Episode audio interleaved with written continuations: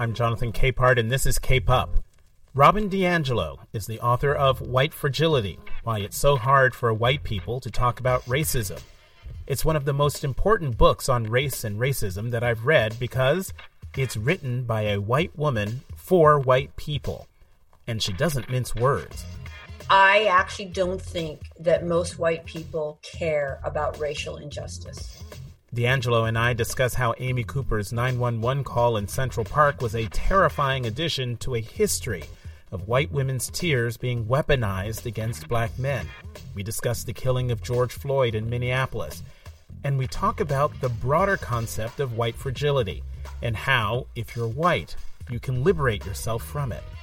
As you will hear, this was a cathartic conversation for me, and you can listen to it right now. Robin DiAngelo, thank you very much for coming on the podcast.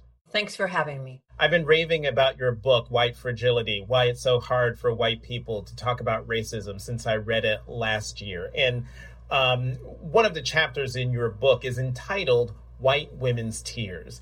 And I immediately thought of it uh, in, in reaction to what happened in Central Park between Amy Cooper and Christian Cooper, no, no relation.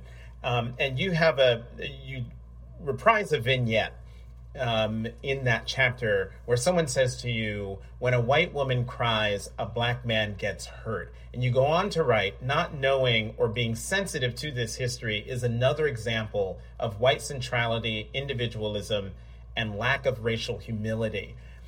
And that that vignette jumped out at me after watching the Amy Cooper video because at least to me it was clear Amy Cooper knew what she was doing. Those quote unquote tears and that quote unquote emotion were not real. From your perspective, um, and as the author of this book, tell me what you what you thought of what you saw in that video and how that plays into the overall research in your book. Yeah, and you also notice that the more it, becomes clear that they're not working, the more unraveled she becomes, right? There's something, there's a response that she expects to get that she's not getting, mm-hmm. right? So there's so much going on in that that scene, if you will. There's the sense of this is my space, this is our space, and you don't belong in this space, right?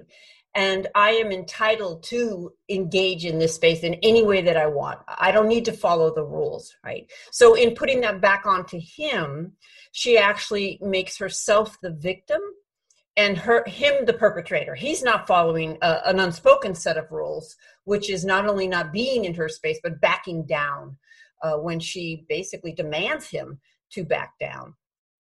When she she uses his race uh, over and over so it's very clear. She's not just calling the police and uh, describing him. Even before she calls, she makes it known. And this is another great example of the lie of color blindness that we don't notice people's race and that it has no meaning. So she's leveraging all of this. And he just remains calm, uh, dignified. And she again gets more and more irrational. And i think in, in large part white fragility is irrationality but it doesn't have to be rational. And we don't have to be rational. It just has to work. So we can um, in one one moment invoke individualism why can't we all be seen as unique and different? And the next moment oh we all bleed under the skin why can't we all be seen as the same? They're contradictory narratives but that's really not the point. The point is we need to silence uh, racism. We need to silence any calling in uh, of our positions, of our entitlement. And there, there's a there's so much history behind this. This is this is another piece. White women's tears invoke a history of terror. I mean, Emmett Till, you know, is is probably the most amplified example of what happens when a white woman claims distress. In that case, he, you know, he looked at me, he whistled at me.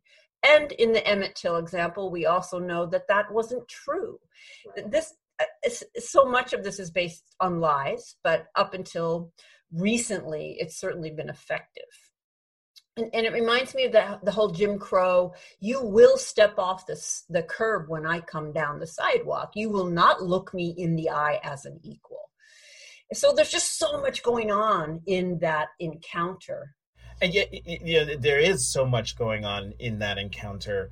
And um, I, I, let's pull back a little bit because there's one thing I didn't mention in the intro, and for those who don't know know about your book or might be hearing about it for the first time, and what impressed me about it so much is that you are a white woman writing about racism for white people and you are writing it to them. Direct there's you even write in language where you're saying we and us and driving home this point why did you feel it was important to write this book and write it in this way? You know I, I came to this work as a well-intended so-called open-minded white progressive. And i often joke that i thought well of course i'm not racist i'm a vegetarian. Right? How could i be racist and I applied for a job that I was in no way qualified for, but of course I'm white, so uh, I got it. And as an aside, I, I, have to ask you as a black man if you ever roll your eyes at the mediocrity that white people get away with.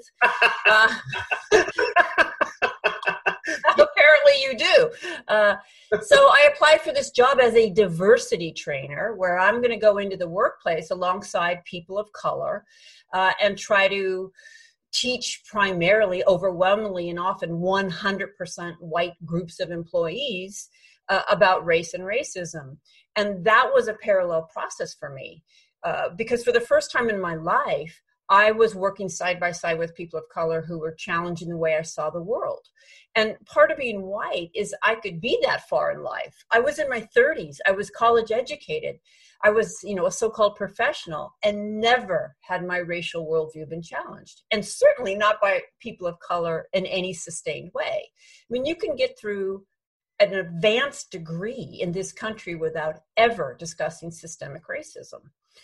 So uh, that was part one of the learning. I was a lot like a fish being taken out of water. But part two was going into these rooms filled with white employees, and the hostility was just jaw dropping. It was off the charts. Hostility and how did it manifest? Oh, it ranged from pounding their fists on the table, complaining about affirmative action. Boy, is that a well, white people really I have a hard time handling that toothless program that's basically been dismantled at this point. You know, you'd be in rooms that were 100% white employees, and they're complaining that white people can't get a job anymore. And you're looking around, going, "Where are they?" You know these so-called uh, people taking your job your jobs um, to the you know arms crossed the refusal to engage the refusal to agree to the ground rules just it, it just you know there were times when halfway through we'd have to go go to the management and say when we what are we going to do? We can't proceed. And at first i was like a deer in headlights you know i i mean i had enough i have enough of my own socialization to recognize it but i also was getting my consciousness raised by the experience and by the relationships that i had for the first time in my life with people of color. And over time i just got better at figuring out how it was functioning because it's so predictable. It's like a script. It's so predictable what white people are going to say and do when the topic of race comes up so I began to get more effective at speaking back to it. You know, I, am sorry, but racism is a white problem. It was created by white people. It is, uh, you know, um, yielded by white people. It benefits white people. It absolutely, of course, affects your life in profound ways. And you have a part to play in addressing the ways that it affects your life. But ultimately, the responsibility lies with white people. So we have to talk to each other because you know this is one of the dilemmas of implicit bias.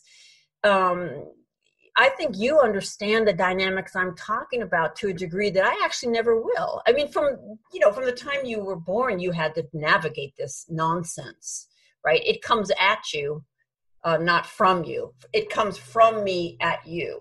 And yet the irony is white people tend to be a little more open uh, being challenged on it from another white person.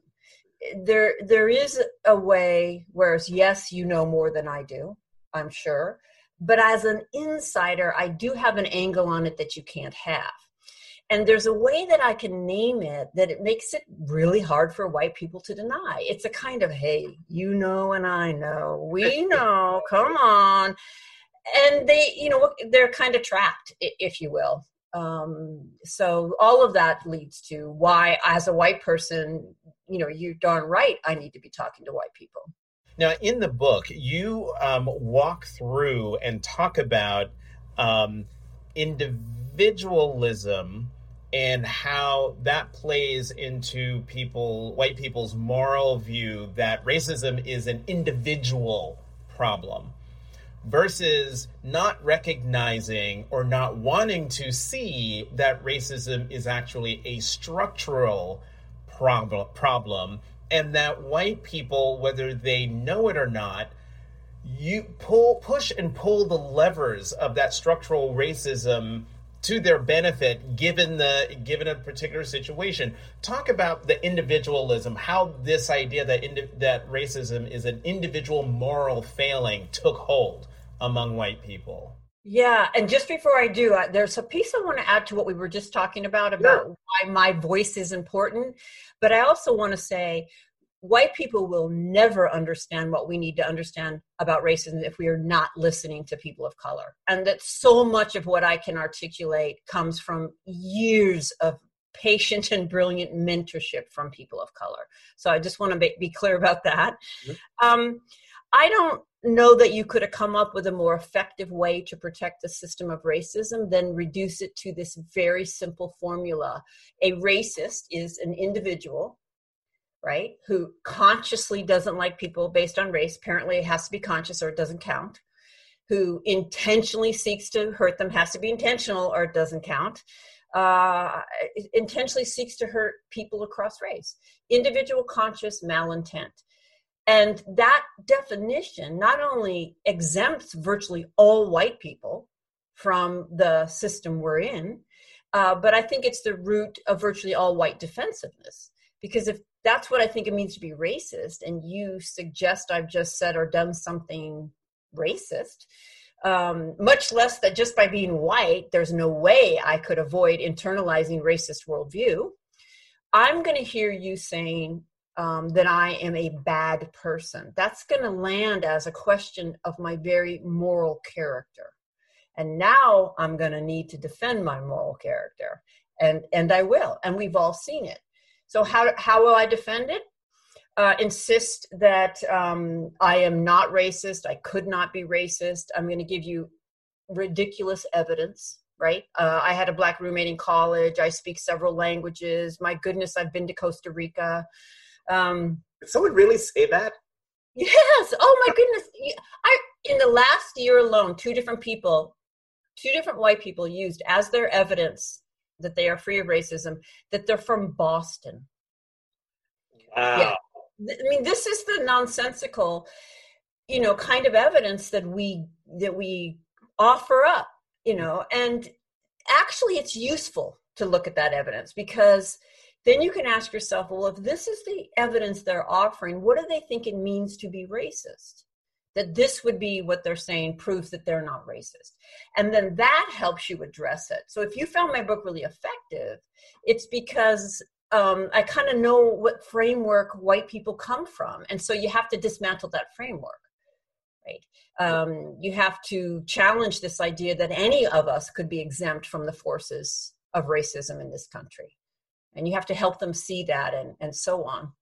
And so then, so that's the individual moral character. Then how do you get white people to recognize structural racism, one, and then their role, either you know aggressively or passively, um, implicitly or explicitly, their role in perpetuating it. You know, I mean, I, I, do have something going for me. It's either a book or if it's a presentation, I have a captive audience. Give me an hour and I can do it. You know, it's hard in a chat on an airplane.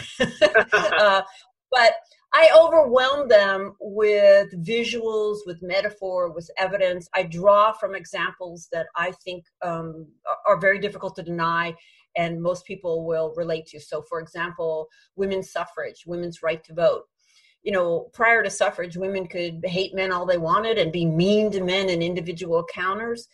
but they couldn't literally deny every single man his civil rights because their their bias, which of course they had, everybody has bias, um, their bias wasn't backed by legal authority and institutional control, and men's bias was and is. And that is such a profound difference in impact that we really just have to have language that captures that. So I don't say everybody's racist. I say everybody's biased.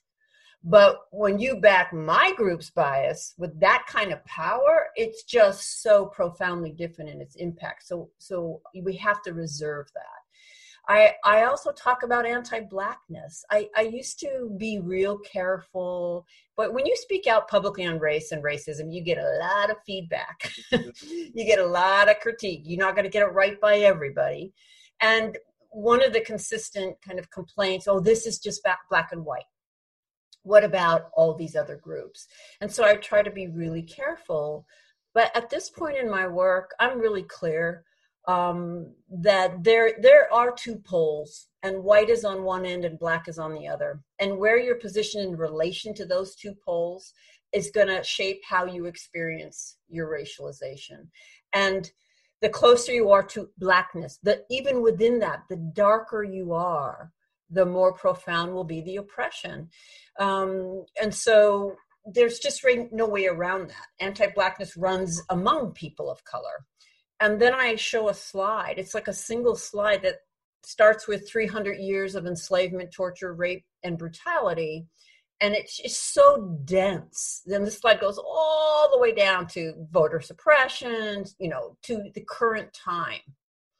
It's it's overwhelming, and it's like it's a, it's a visual. Like this is a system, and your smiling doesn't interrupt it. Hmm. Your niceness doesn't interrupt it. You going to lunch on occasion with a coworker of color doesn't interrupt this system. The only thing that interrupts it is strategic intentional action. And there's no way you could not have been impacted by it. They may not like it, but it's hard to argue with. Right. Could you give and you know, given the coronavirus situation, um, my my um, marked up copy of the book is sitting in my office. This is my husband's copy that I have here in my hand, um, which he doesn't read the way I do. So I don't have all, all of my notes in front of me. But I do recall you giving a couple of examples of how someone, I believe it was you, how someone could use how they push and pull the levers of structural racism for their benefit, whether they know they're doing it or or not?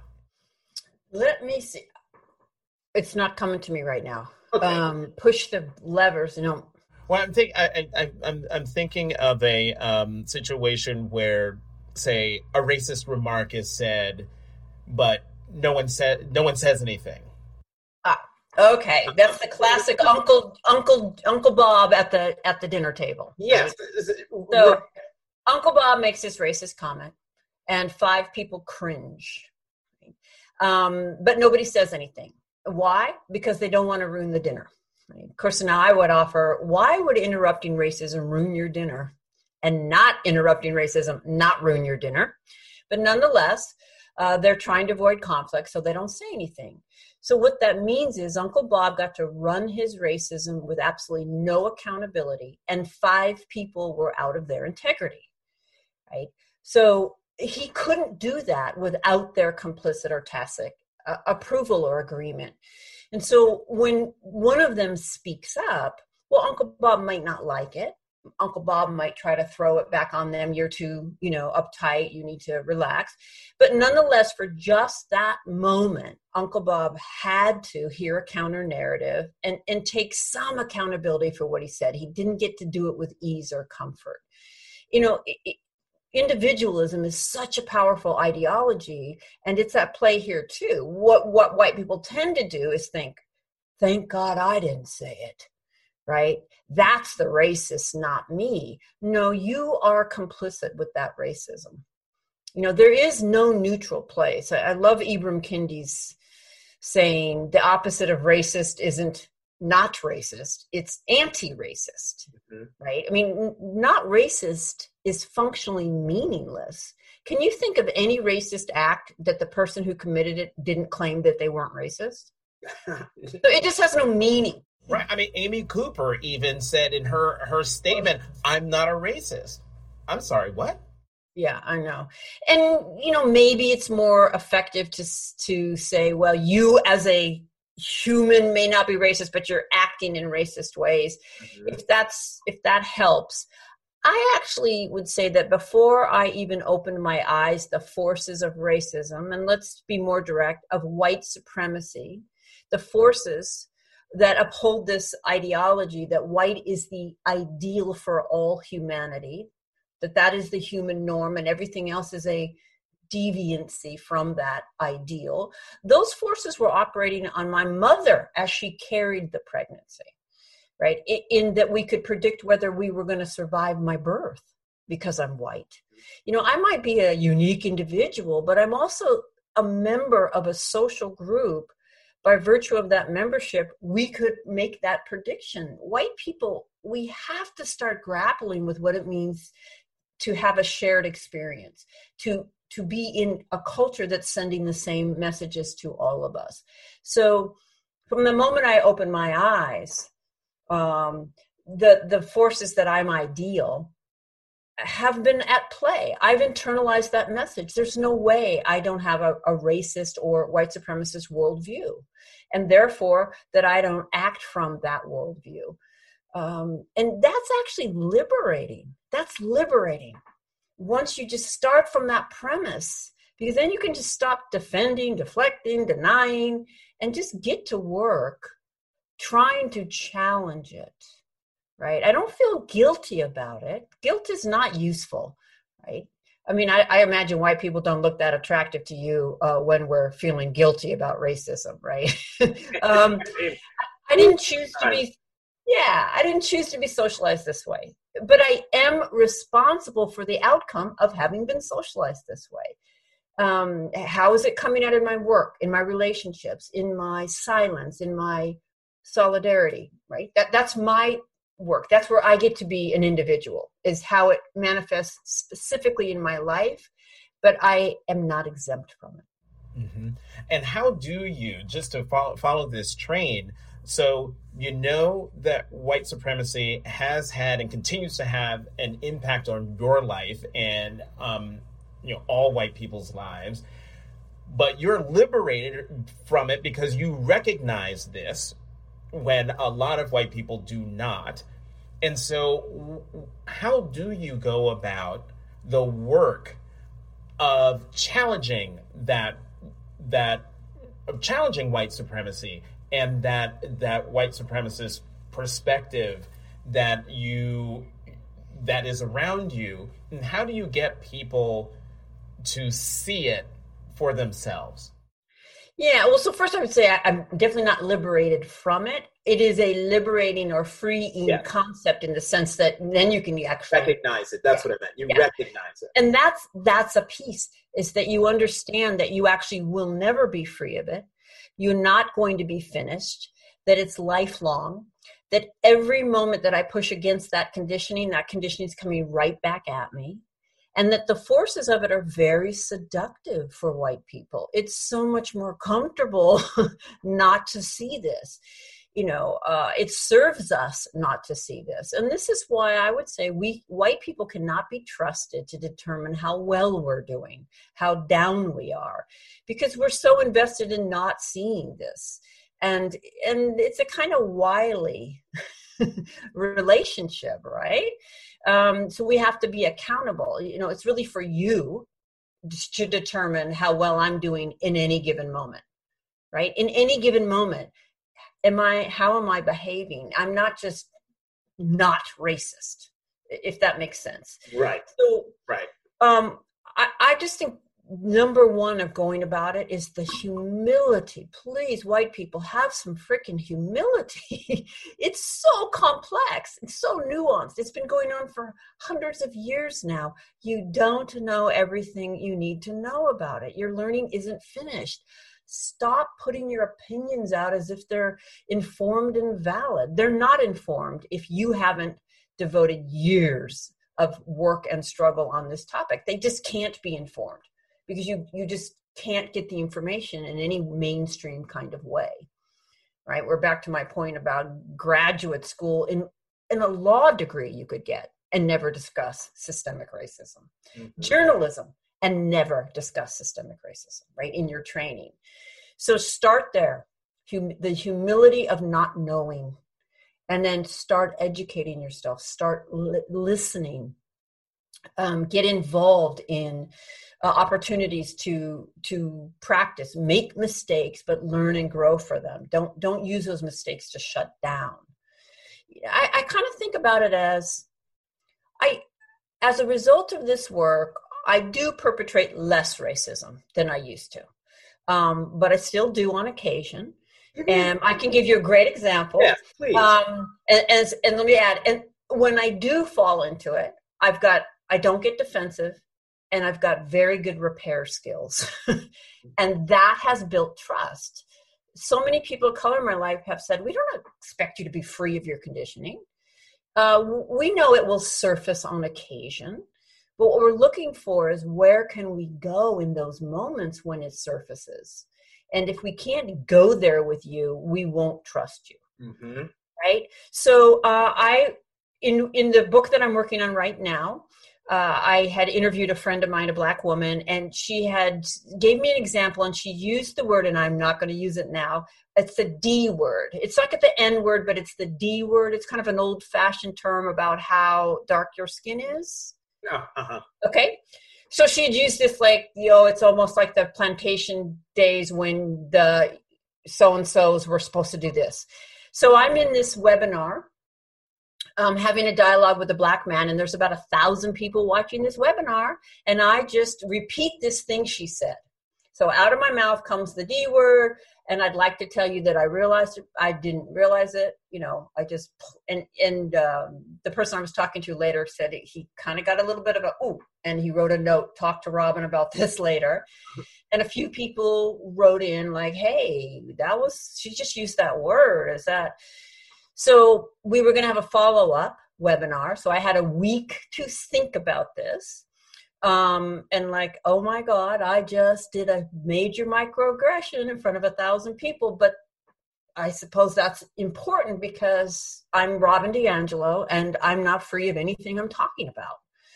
So the when we came back i asked if i might um have the opportunity to repair and the person i was talking to resmaa menakem said yes and i apologized and i mapped out all the ways that what I had said reinforced white supremacy.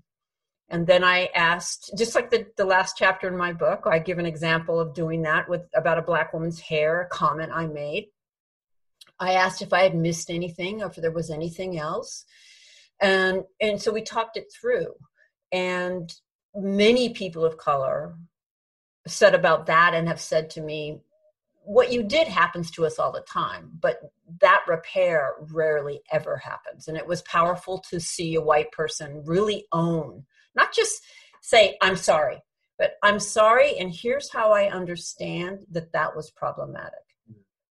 You know, um, you used a word that I use a lot in trying to under explain why we can't seem to get beyond these constant conversations on race that we seem to be having decade after decade. And that word is trust. Um, I, as an African American, when I talk to my other African American friends, it's always about who who can we trust to have these conversations with, and I have a few, more than a few white friends who I can sit down and we can have those conversations. But as a nation, we're just we're just not there.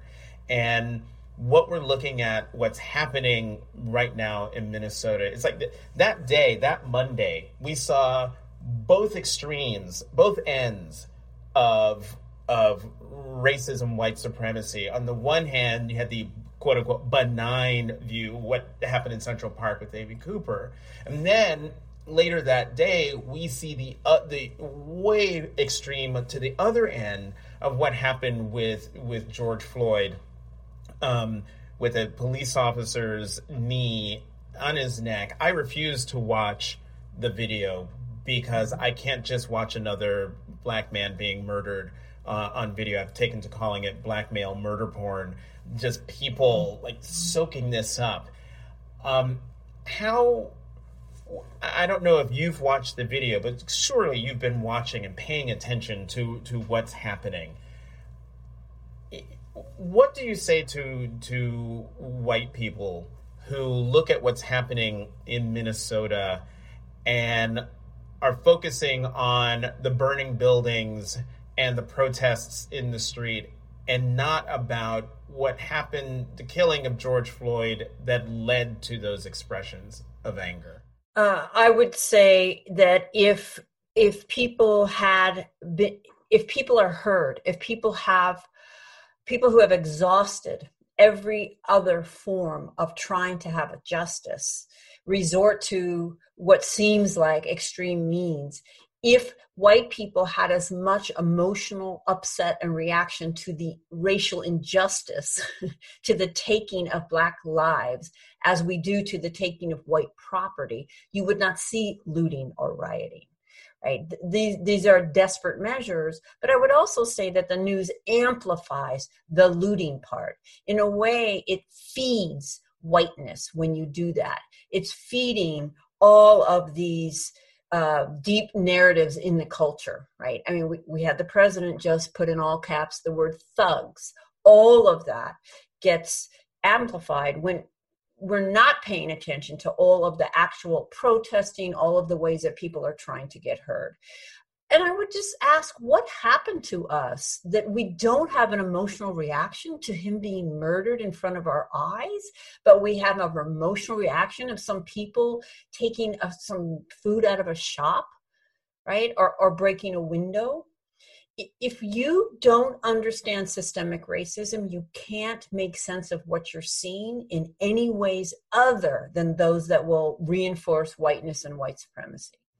And what about um, the the the notion? Because there are there have been some some video and photos. Even the Minnesota um, State Attorney General Keith Ellison put out a video wanting to asking if anyone could identify this this particular person dressed all in black with a gas mask and umbrella and a hammer breaking the windows of of the AutoZone that is now completely destroyed.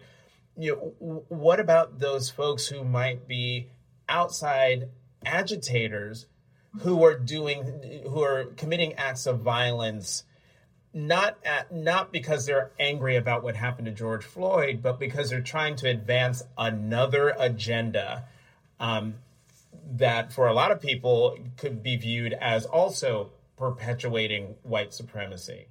Yeah, I do think I, I cannot know this, but um, I think we are in a political moment where um, white nationalism is flourishing, and we we have that kind of open support of that at the highest levels of government.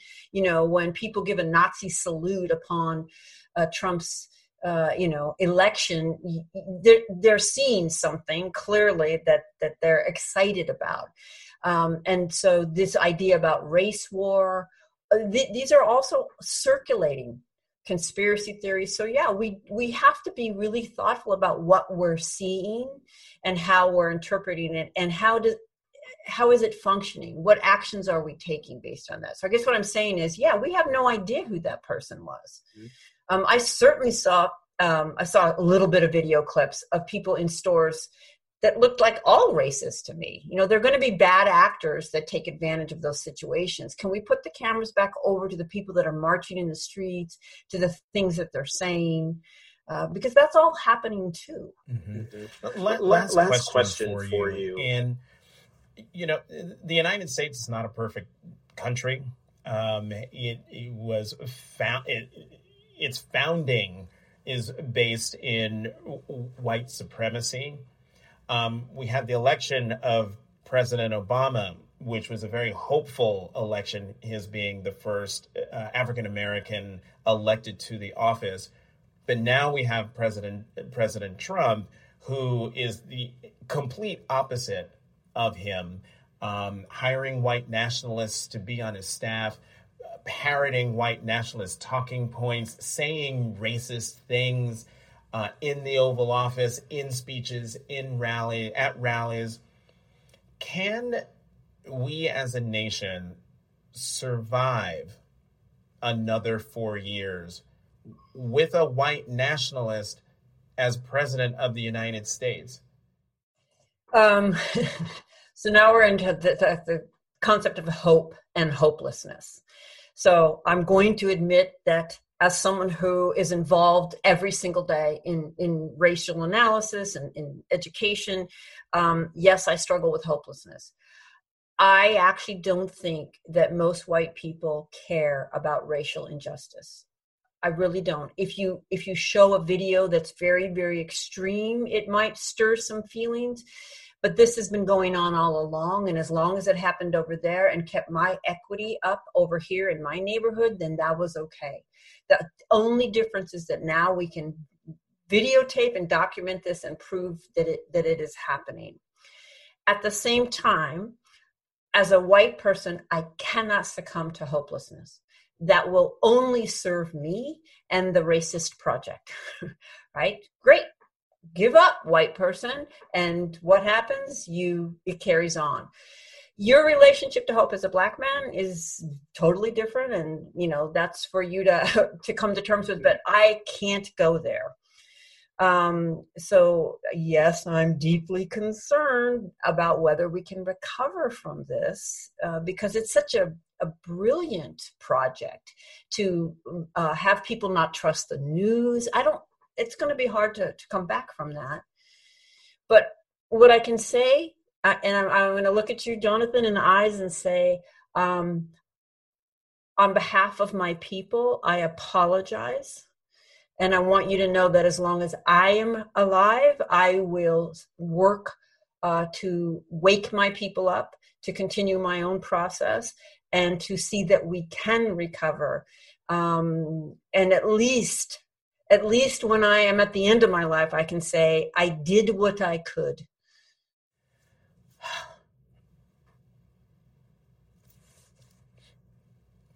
You got me with that one.